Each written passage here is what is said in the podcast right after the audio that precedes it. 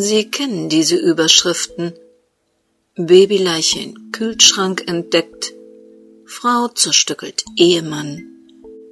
Liebhaber erschlägt Frau und versteckt ihre Leiche. Es sind Headlines wie diese, die uns glauben lassen, dass die Mordrate in Deutschland täglich steigt. Aber Tatsache ist, 1999 verloren in Deutschland 2851 Menschen durch Mord und Totschlag ihr Leben. 2006 waren es nur noch 2468, also 15 Prozent weniger. Hm, aber niemand weiß, ob das nicht nur bedeutet, dass mehr Morde unentdeckt blieben. Willkommen in der Welt des Krimi-Kiosk. Willkommen in der Welt von Henrietta Pazzo. Bittersüß, ein Kriminalroman in 17 Episoden. Eine Produktion des Krimi-Kiosk Verlages Petra Weber in Köln. Sprecherin Petra Weber. Sie hören Episode 10. Wie immer freitags entwickelte sich der Tag anders als geplant. Es gelang Barbara einfach nicht, die letzten Arbeitsstunden vor dem Wochenende ruhig anzufangen und langsam ausklingen zu lassen. Auch bei sorgfältigster Planung drängten sich große und kleine Katastrophen in die Tagesgestaltung, und am Ende eines jeden Freitags waren Sylvia Klammer und ihre Chefin froh, überhaupt noch ins Wochenende zu kommen. Dieser Freitag startete mit einer hässlichen Niederlage vor Gericht. Mandanten sagten nicht immer die Wahrheit, und kein Anwalt glaubte, einen Heiligen zu vertreten. Aber Barbaras Mandant verstrickte sich immer tiefer in ein Geflecht aus Lüge, Fantasie und Erfindung, so dass er am Ende selbst nicht mehr wusste, was wirklich zwischen ihm und dem Kläger seinerzeit vereinbart worden war. Dem Richter blieb gar nichts anderes übrig, als der Klage stattzugeben und Barbaras Mandanten weiteren Ärger wegen Prozessbetrugs anzukündigen. Eine Niederlage auf der ganzen Linie. Zu allem Überfluss wurde sie auf der Fahrt zurück ins Büro von einem plötzlich einsetzenden Wärmegewitter überrascht, das sie beim Aussteigen aus dem Wagen bis auf die Knochen durchnässte und ihrer Frisur das Aussehen eines zerzausten Wischmops verlieh. Kaum im Büro drückte ihr Frau Klammer ein Fax in die Hand. Der Durchsuchungsbeschluss für die Büros und Baustellen eines anderen Mandanten. Einen Anruf später wusste Barbara auch, was Polizei und Staatsanwaltschaft nicht nur gesucht, sondern bei ihrem Mandanten auch leider gefunden hatten. Leiharbeiter. Illegal beschäftigt. Nach zahlreichen Telefonaten und noch zahlreicheren Tassen Kaffee war der Tag fast um und wieder kein ruhiger Wochenendbeginn in Sicht. Außerdem wurde es trotz der nahenden Abendstunden unerträglich schwül. Barbara stellte ihre Kaffeetasse auf den Tisch und lehnte sich genüsslich zurück. Sagen Sie mal, Frau Klammer, haben wir bei dem ganzen Trubel heute nicht was vergessen? Mir ist, als hätten wir einen Termin verschwitzt. Haben wir auch beinahe. Aber mir ist es Gott sei Dank noch rechtzeitig wieder eingefallen. Wir wollten die Woche mit einem Stück Kuchen beenden. Aber ich habe Sandra schon angerufen, dass das heute nichts wird. Sie will trotzdem vorbeikommen und mich abholen. Wir gehen ins Kino. Ah, jetzt fiel es Barbara wieder ein. Zu schade. Sie hätte so gerne gesehen, ob etwas hinter Frau Klammers Andeutung steckte. Und wie aufs Stichwort klingelte es an der Tür. Sandra war genau wie ihre Freundin ein Muster an Pünktlichkeit. Zumindest in diesem Punkt passten die beiden gut zusammen. Äußerlich unterschieden sie sich allerdings mächtig. Während Sylvia Klammer eine saloppe und bequeme Jeans mit verwaschenem T-Shirt und legeren Sommerturnschuhen bevorzugte, trug Sandra ein luftiges, elegantes Sommerkleid in zartem Gelb, mit passenden hochhackigen Sandalen und einer Unterarmtasche aus schwarzem Lack. Sie schien nicht die Spur zu schwitzen. Als sie Barbara ihre zierliche Hand reichte, wehte ihr Kleid wie in einem Kinofilm ganz leicht nach vorne – getragen von dem Anflug eines zufälligen Luftzugs. Der Duft von frischen Feldblumen blieb zurück. Diese Frau wusste sich anzuziehen, und sie besaß die Figur jedem Textil den Hauch des Besonderen zu verleihen. Damit zählte sie eindeutig zu der Kategorie weiblicher Wesen, mit denen sich Frauen wie Barbara nicht gerne zeigten. Neben diesen elfenhaften Geschöpfen sah man auch in seinem besten Kleidungsstück immer fade und schlecht angezogen aus. Es gehörte sehr viel Selbstbewusstsein dazu, sich in Sandras Gegenwart nicht ständig unwohl und falsch gekleidet zu fühlen. Sandra wandte sich an Barbara. Ach, unsere Verabredungen stehen unter keinem guten Stern, wie es scheint. Dabei hätten wir uns so viel zu erzählen. Ich habe einiges über das letzte Projekt Ihrer Tante herausgefunden. Eine spannende Sache. Wir sollten nicht aufgeben und nächste Woche einen neuen Start wagen. Sylvia Klammers Blick wanderte demonstrativ zur Uhr auf ihrem Schreibtisch. Frau Monott wusste ganz genau, dass Sandra unbedingt alles über ihre Tante erfahren wollte. Das Vorprogramm für den Film konnte sie damit vergessen. Sandras Neugier war geweckt. Haben Sie mit Dr. Mackenbach gesprochen? Hat er Ihnen von meiner Tante erzählt? Auf diese Idee war Barbara noch gar nicht gekommen. Ich weiß nicht, ob Dr. Mackenbach schon wieder dazu in der Lage ist, aber Frau Westkamp hatte auch einiges über ihre Tante zu berichten. Wussten Sie, dass Ruth Stetter einen Feldzug gegen einen Süßstoff namens Phenalette führte? Dass sie Süßungsmittel verabscheute, wusste jeder. Aber in letzter Zeit haben wir uns nicht mehr so ausführlich über die Gründe für ihre Kämpfe ausgetauscht. Wird dieser Süßstoff in asiatischen Produktionsstätten unter Mithilfe von Kinderarbeit produziert? Oder stopfen sie wieder arme Tiere zu Versuchszwecken damit voll? Weder noch. Wahrscheinlich glaubt ihre Tante, dass Phenalette für den menschlichen Stoffwechsel schädlich ist und damit als Ursache für verschiedene Erkrankungen in Frage kommen könnte. An diesem Punkt des Gesprächs verabschiedete sich Sylvia Klammer von der Idee, noch ins Kino zu kommen. Wenn Sandra sich erstmal in dieses Gespräch festbiss, kämen sie wahrscheinlich nicht einmal in die Spätvorstellung. Auffällig laut stellte sie ihre Tasche wieder ab und die Kaffeemaschine erneut an. Dann verteilte sie scheppernd große bunte Kaffeebecher. Zum Glück sorgte Frau Monod wenigstens immer für ausreichend erstklassige Kekse im Büro. Damit konnte man wenigstens seinen Hunger beruhigen.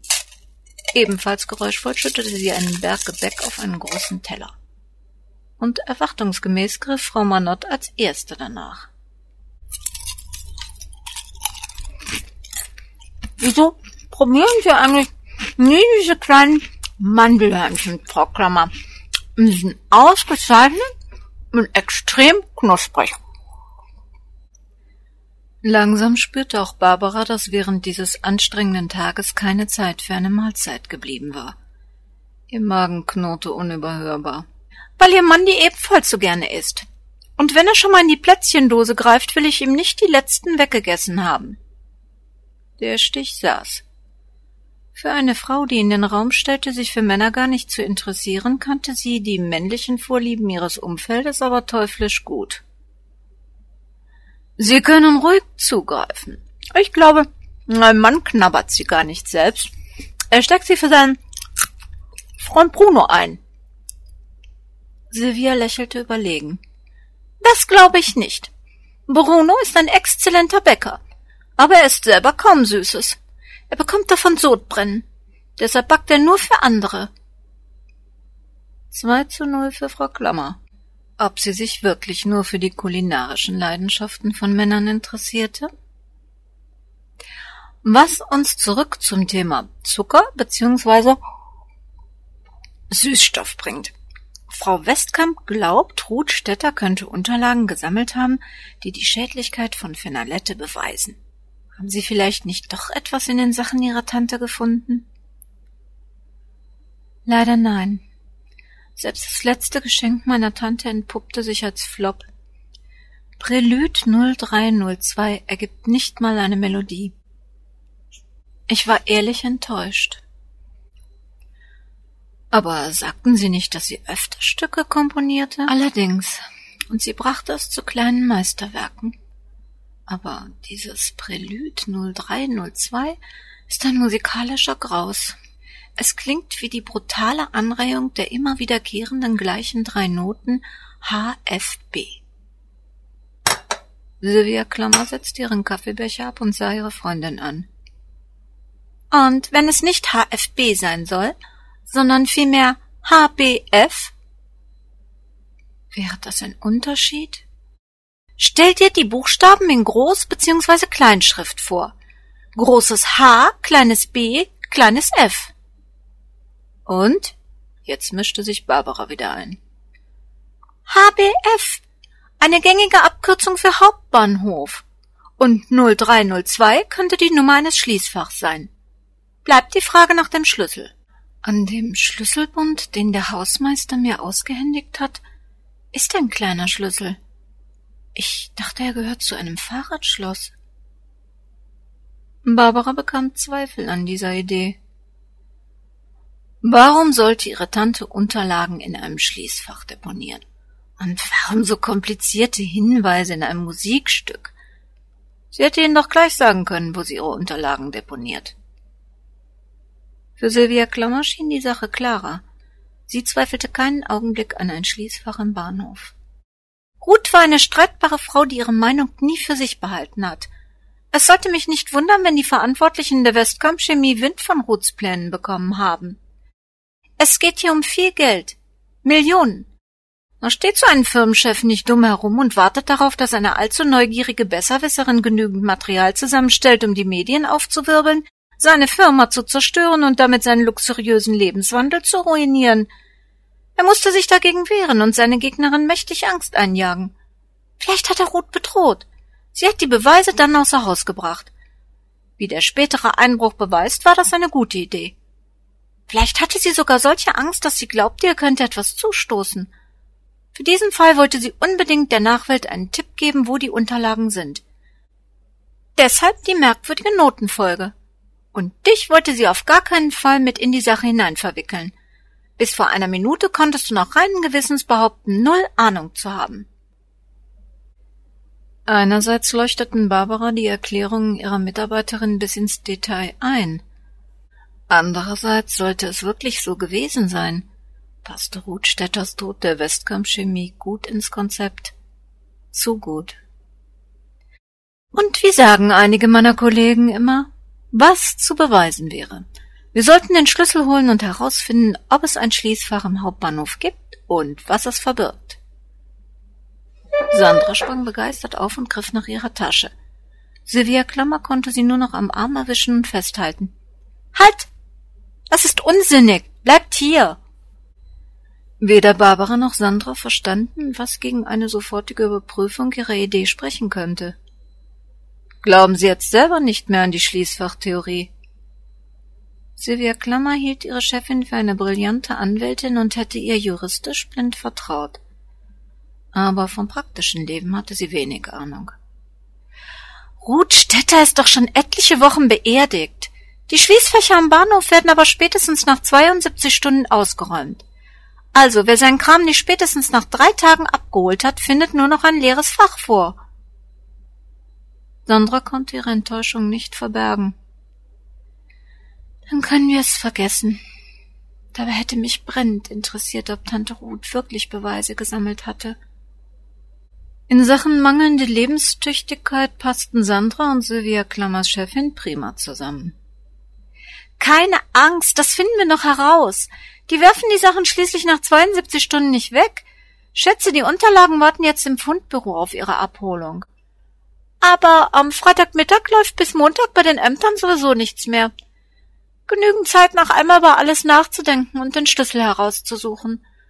Und mit ein bisschen Beeilung die Spätvorstellung im Kino doch noch zu erreichen. Sylvia Klammer hatte recht. Wie eigentlich fast immer. Nach all den Wochen musste jetzt nichts überstürzt werden.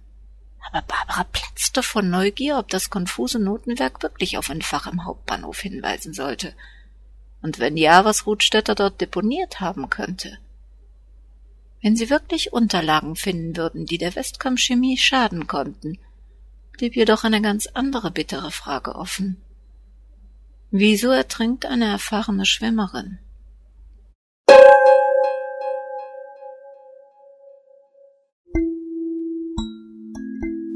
Tja, wieso ertrinkt eine erfahrene Schwimmerin? Und gibt es wirklich ein Schließfach?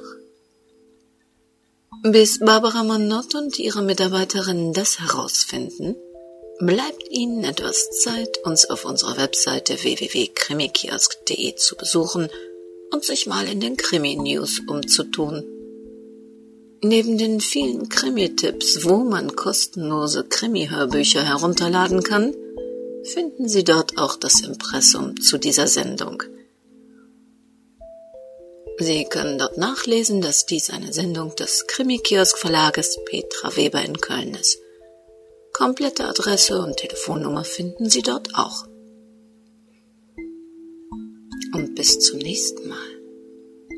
Passen Sie gut auf sich auf. Das Leben kann so kurz sein.